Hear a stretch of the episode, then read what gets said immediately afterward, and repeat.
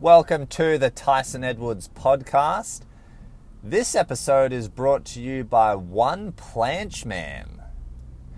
It's actually not brought to you by anyone, but I'm using this opportunity to plug One Planche Man, my planche and pike press to handstand training series. 10 episodes, a simple edit. I've just wrapped the series. I trained over the winter in Australia. Did I get my goals of the straddle planche and pike press to handstand? You'll have to check it out on YouTube for free.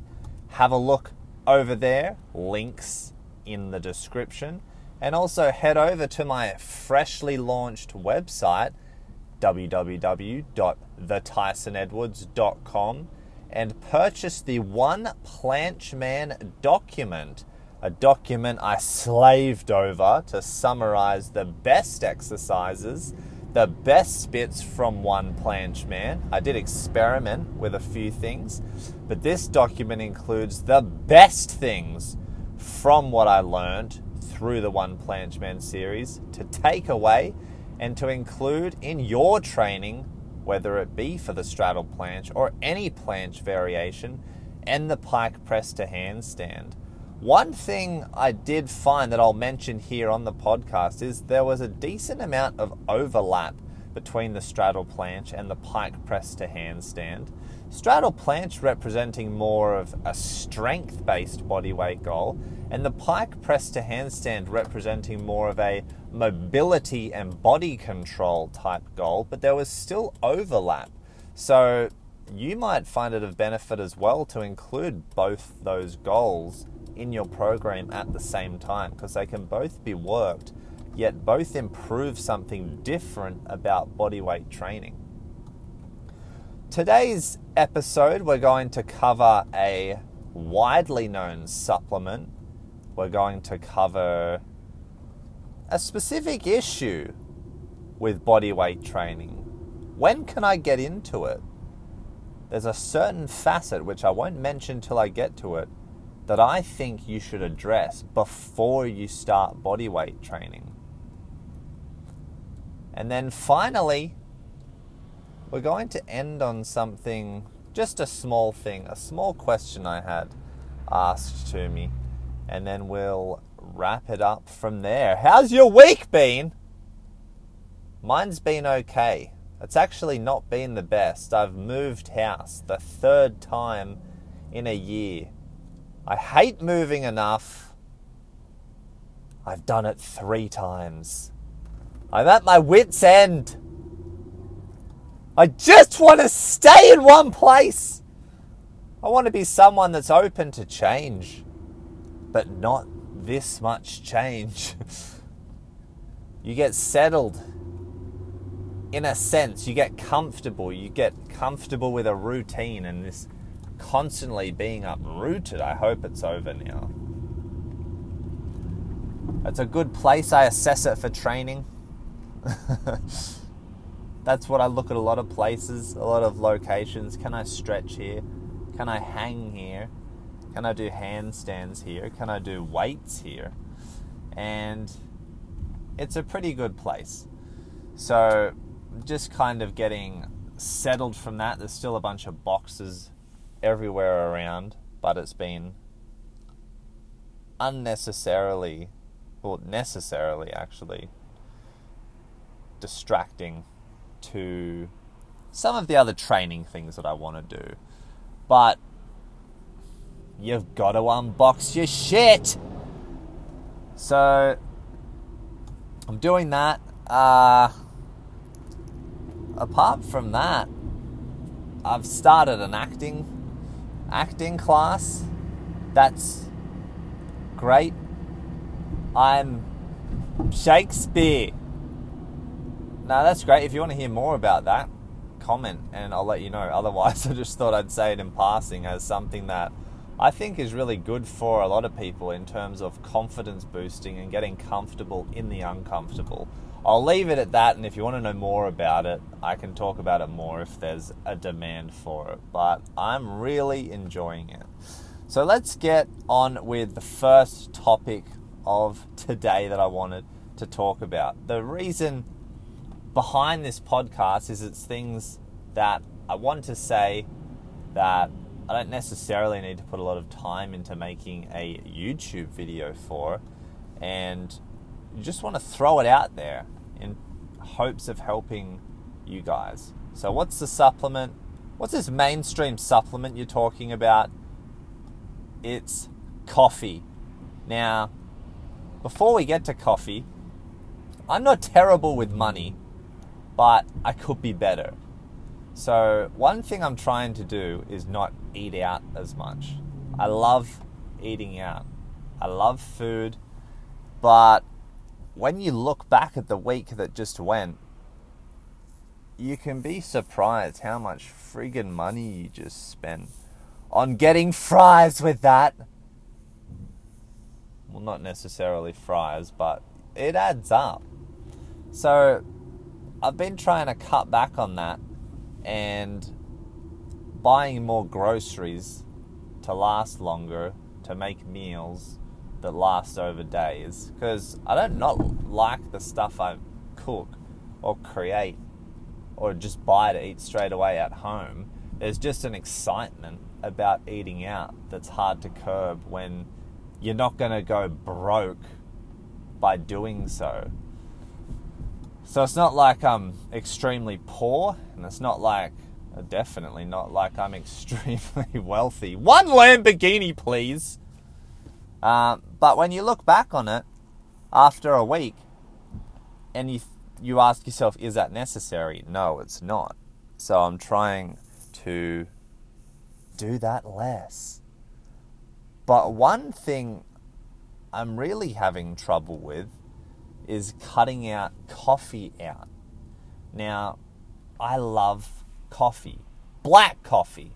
That's all I drink. Long blacks is what they're called in Australia.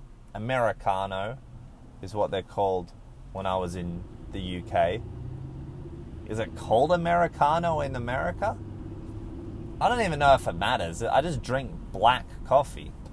That's all it is. It's the the coffee from coffee beans. oh, do good work, please. Um. So yeah, I love drinking coffee. Now, what got me on to drinking coffee was not, oh, when you become adult, people start to drink this bitter black stuff.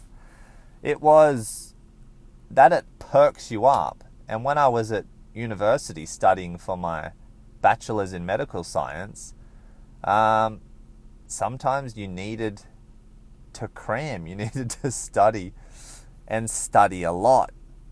And I never stepped into the Adderall era, but coffee was something I'd never had and thought I'd try it. And the first time I tried it, it was like maybe the first time you have had pre workout or had your very first energy drink.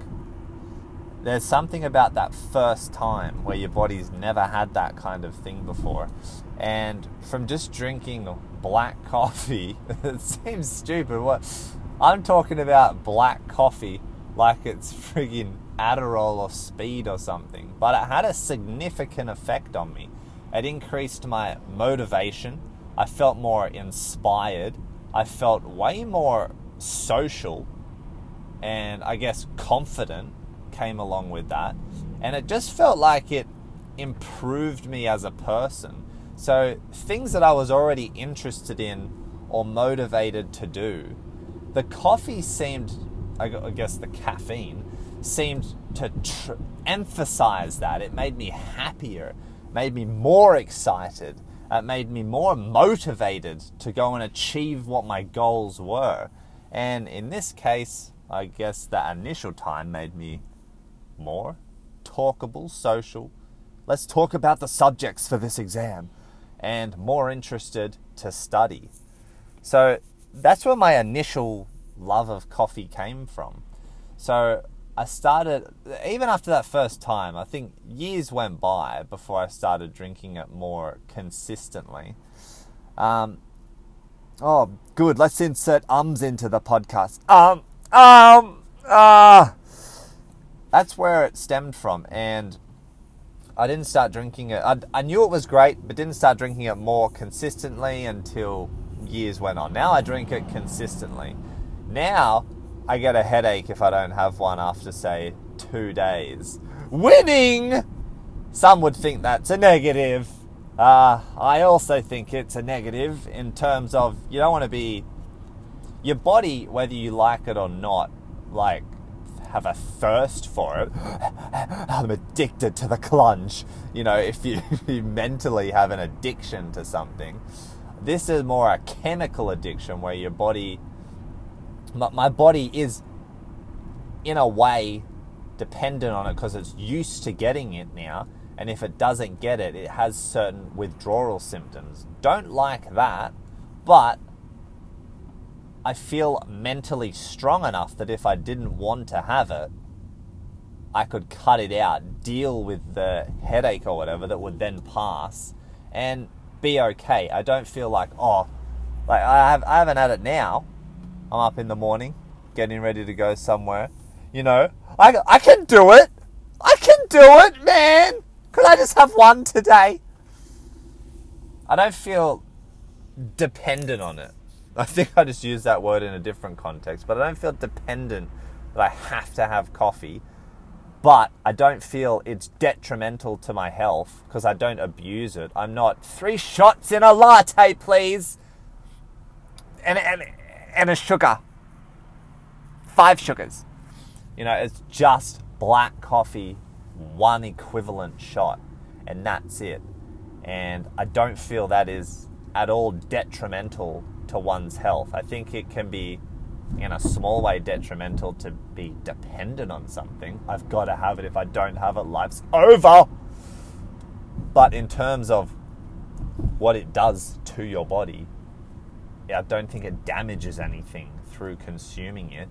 And the positives, the upside to it, improves my quality of life.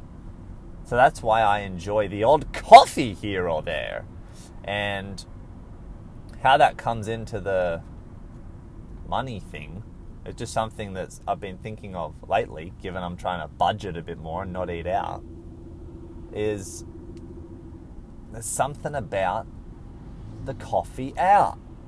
and I don't mean Starbucks or McDonald's or Dunkin' Donuts that's not even in Australia. I don't drink just any coffee. You would call me a coffee snob.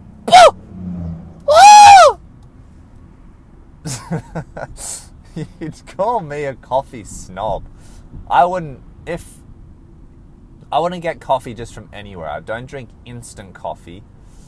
It has to be the fresh bean from somewhere exotic. Like Ecuador, El Salvador, Kenya, Brazil. Has to be somewhere single origin. I'll drink a house blend if I have to every now and then. But I seek good quality coffee. Now, I buy good quality coffee I have it at home. I use an AeroPress. Oh! But there's something about getting your coffee from a $10,000 machine, which makes the three to four dollars you spend seem okay. And that's the predicament is coffee seems to add something very positive to my life with very little, if any, downside. That, and when you have a passion for something, oh, I want to be a coffee bean when I'm older. When you have a passion for something, whatever it is, I feel that's what you should invest your time in. So you see some people, right? Oh, I'm into training, but I don't want to buy a squat rack with a barbell and weight plates, or I don't want to buy rings. Well, why? Because the squat rack's expensive. I mean, I guess you couldn't say that for rings because they're pretty affordable. But yeah, the the point being, oh, they don't want to put that much money into it or whatever. But if you look at it as an investment, in terms of if you buy a good quality squat rack, barbell, and weight plates, it will last your lifetime. It will be there every day. So for the one to two thousand dollars that it costs for that equipment, you could probably get it even cheaper for good quality and good quality. But for that much, you're getting a lifetime's worth of squatting, deadlifting. It's you almost can't put a price on it, but you can. And that price is not even that much when you consider what you'll get out of it. Why the hell am I talking about? Oh, yeah. Uh, my, my point is that if I buy a bag of coffee beans, say a 250 gram bag, for 10 bucks, that'll last two months. But if I buy this coffee out, it costs more, but it's also great quality coming from a really expensive machine. What am I talking about? I'm just basically saying, love coffee, adds to my life, trying to cut back on getting things out. One thing I haven't is coffee because I like it. Do you relate? Yes!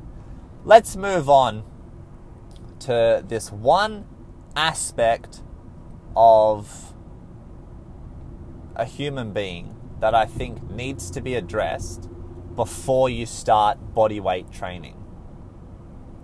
Now, I believe body weight training is for everybody, all ages, men and women. It can be so, it's so scalable. It can be for the weakest person or the strongest person. It's just so good.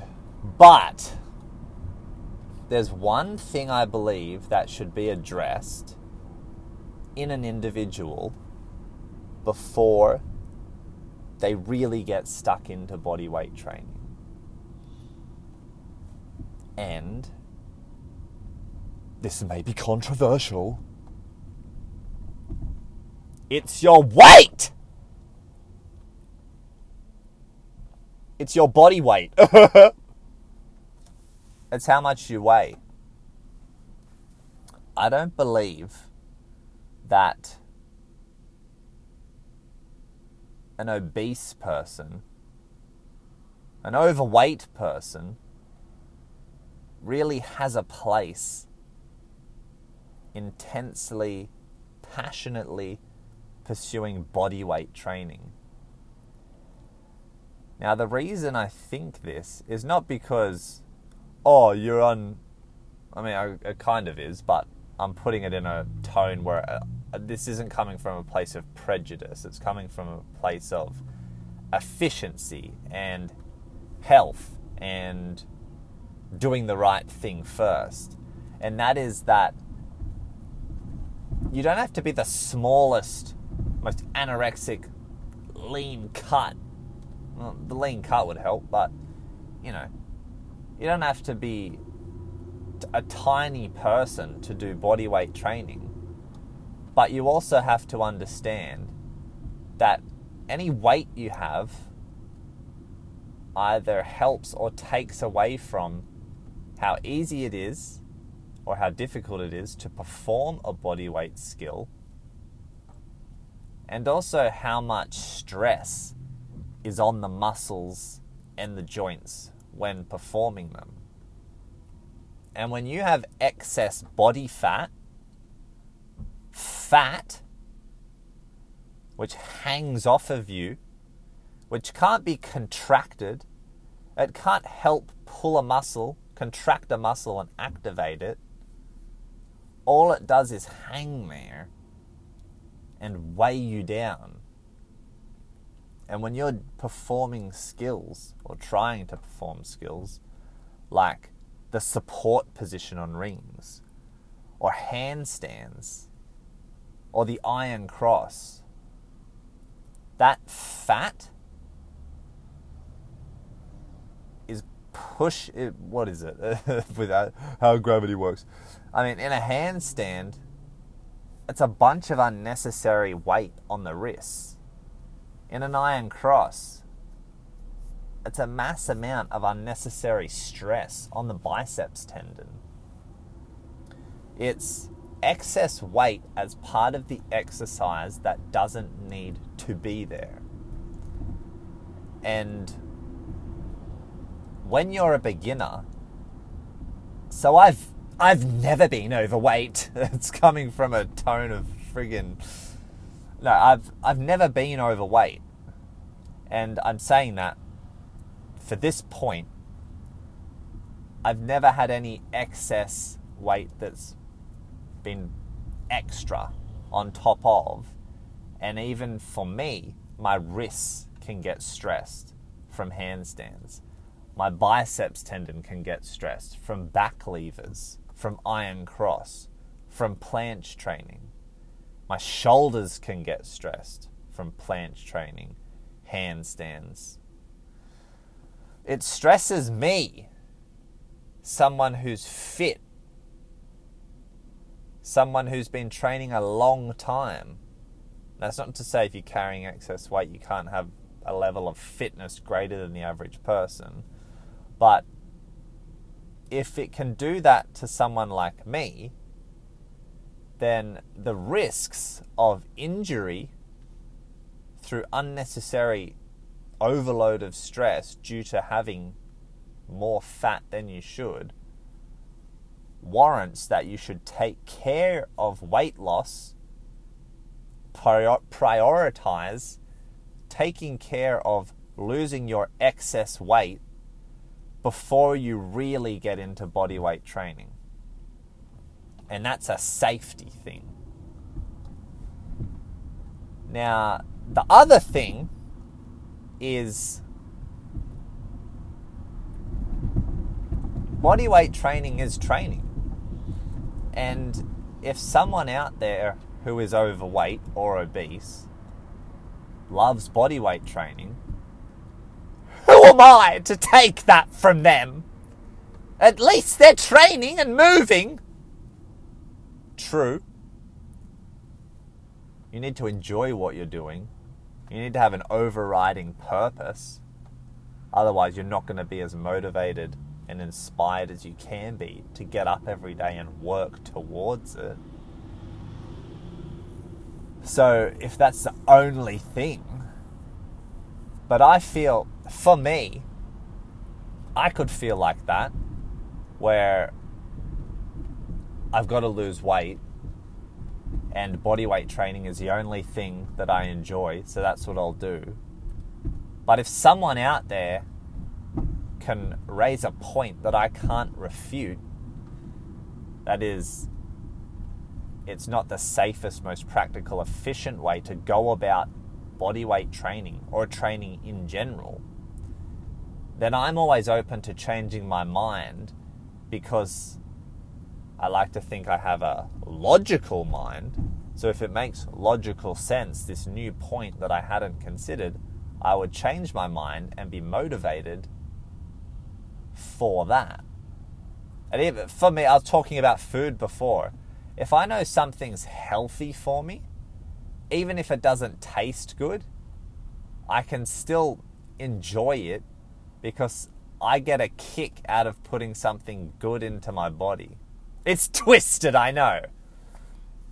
So just hear me out with this body weight thing. Is if you, well, when I do body weight training, and there's someone overweight or obese that likes to do it, it's all they like to do, at least they're doing something. Think about that fact that it can be unnecessarily dangerous for your joints, for your muscles, given it is specific skills with specific emphasis, depending what skill, on parts of your body. It's not like a squat. You know, a handstand puts a lot of pressure on the wrist in particular. A back lever puts a lot of stress on that biceps tendon in particular. Consider that. And then also consider I can have intense workouts from my body weight strength training activities, but it doesn't really tire me out. I can, in the winter months, go through a workout without really breaking much of a sweat. Now, you could say, you're not trying hard enough. And it's not me boasting, oh, I don't break a sweat when I'm training for Iron Cross. It's not that either. It's just, it's not the type, it's skill based training. You're working th- through movement, you're learning movement patterns and working through positions consistently so your body adjusts. And then the next session, you get a little bit better, a little bit better, until you're comfortable. You're building, you're working towards positions, you're learning skills. When you, when uh, an overweight or obese person goes to a trainer, a personal trainer, a nutrition expert, what type of training do I need to do? The P, the PT doesn't go, well, the main thing that works when obese people are trying to lose weight is to learn skills. Skill acquisition will help the weight go. You don't hear that. What you hear is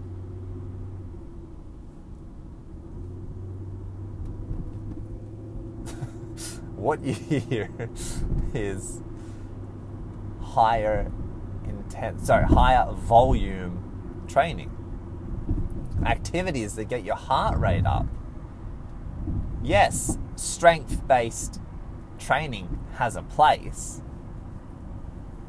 but it's that training that gets your heart rate up consistently is what helps the most towards losing weight. There's other things to consider, of course. Oh, if you're overweight or obese, you likely have other issues in terms of your mobility, in terms of you're this heavy with hamstrings and a lower back, as weak as a 145 pound person. This is why you have lower back pain. You know, it's there's other things to it, but talking strictly for losing weight, it's getting the heart rate up, keeping it up. It's that kind of training, which body weight training isn't. So, concluding on that, if you are overweight or obese, I believe you should target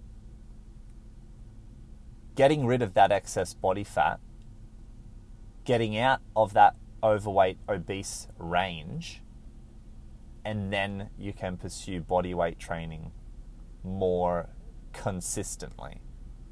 Now, I'm not saying an overweight or obese, obese person can't do body weight training, partake in their body weight training. I'm not saying you can't.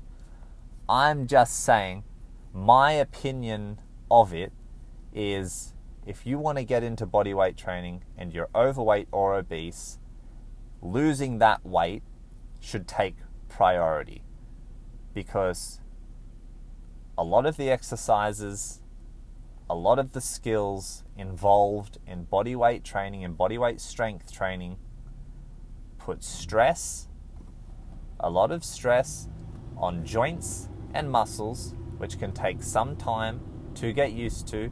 You need to build up to it, condition your body, and I believe having excess weight magnifies the risk of injury and stress on your body.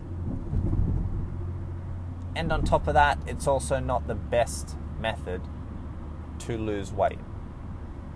So if you love it, keep incorporating bits of it, but understand it's not the best way to lose weight. And the sooner you lose that weight, the safer your body weight training will be, and the more productive your body weight training will be. That's my take. Now we'll wrap up with one question I got. They asked, any tips on holding the handstand on P bars? Parallel bars, that is. I can perform a handstand on flat, but I have trouble on the bars. Any tips? This isn't a very. This question does not require an in depth answer. The answer is consistency.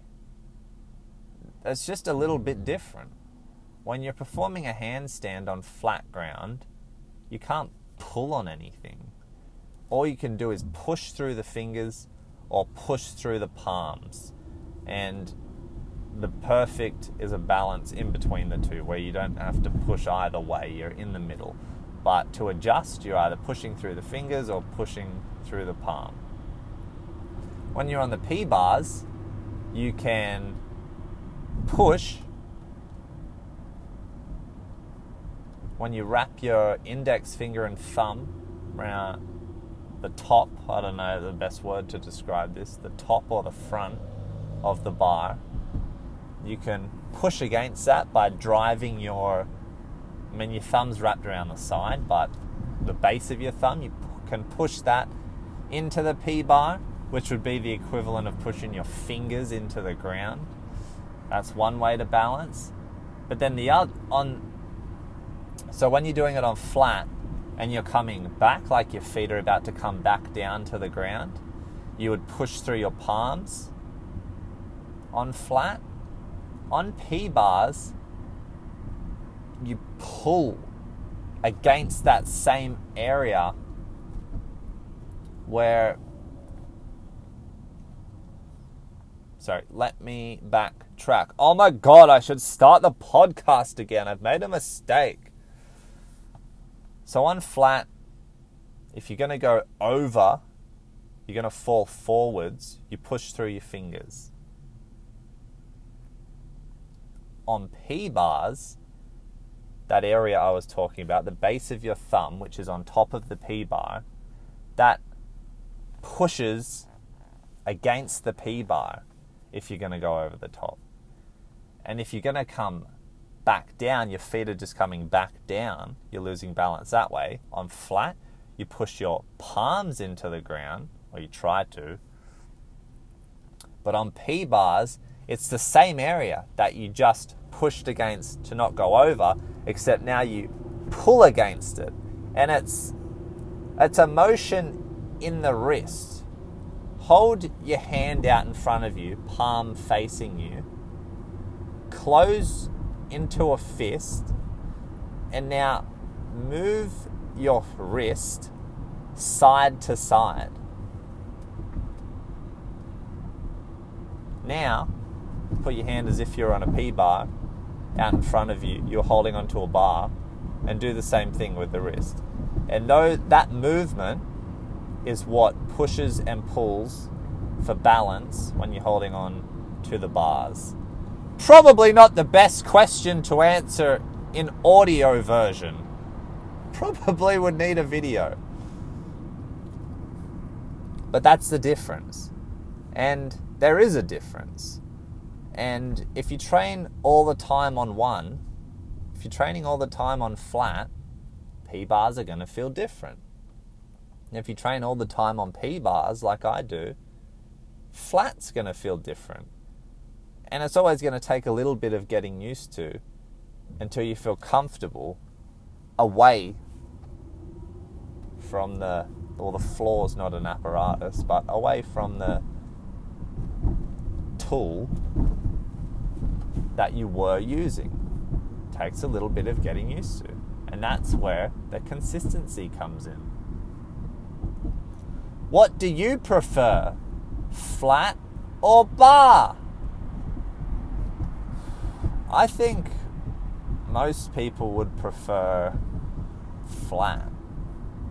I think flats.